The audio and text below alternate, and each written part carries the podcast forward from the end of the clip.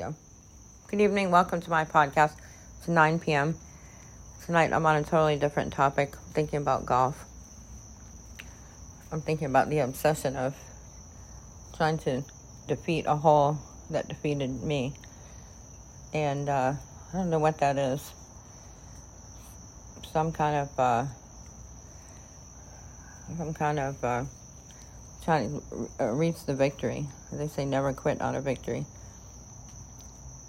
So, I don't know if anyone else plays golf or wants to comment on it, but I recently played and I got to par three with a big lake, and I thought I hit a beautiful shot, and I was wondering where ESPN was, and sure enough, it went up and fell right in the water.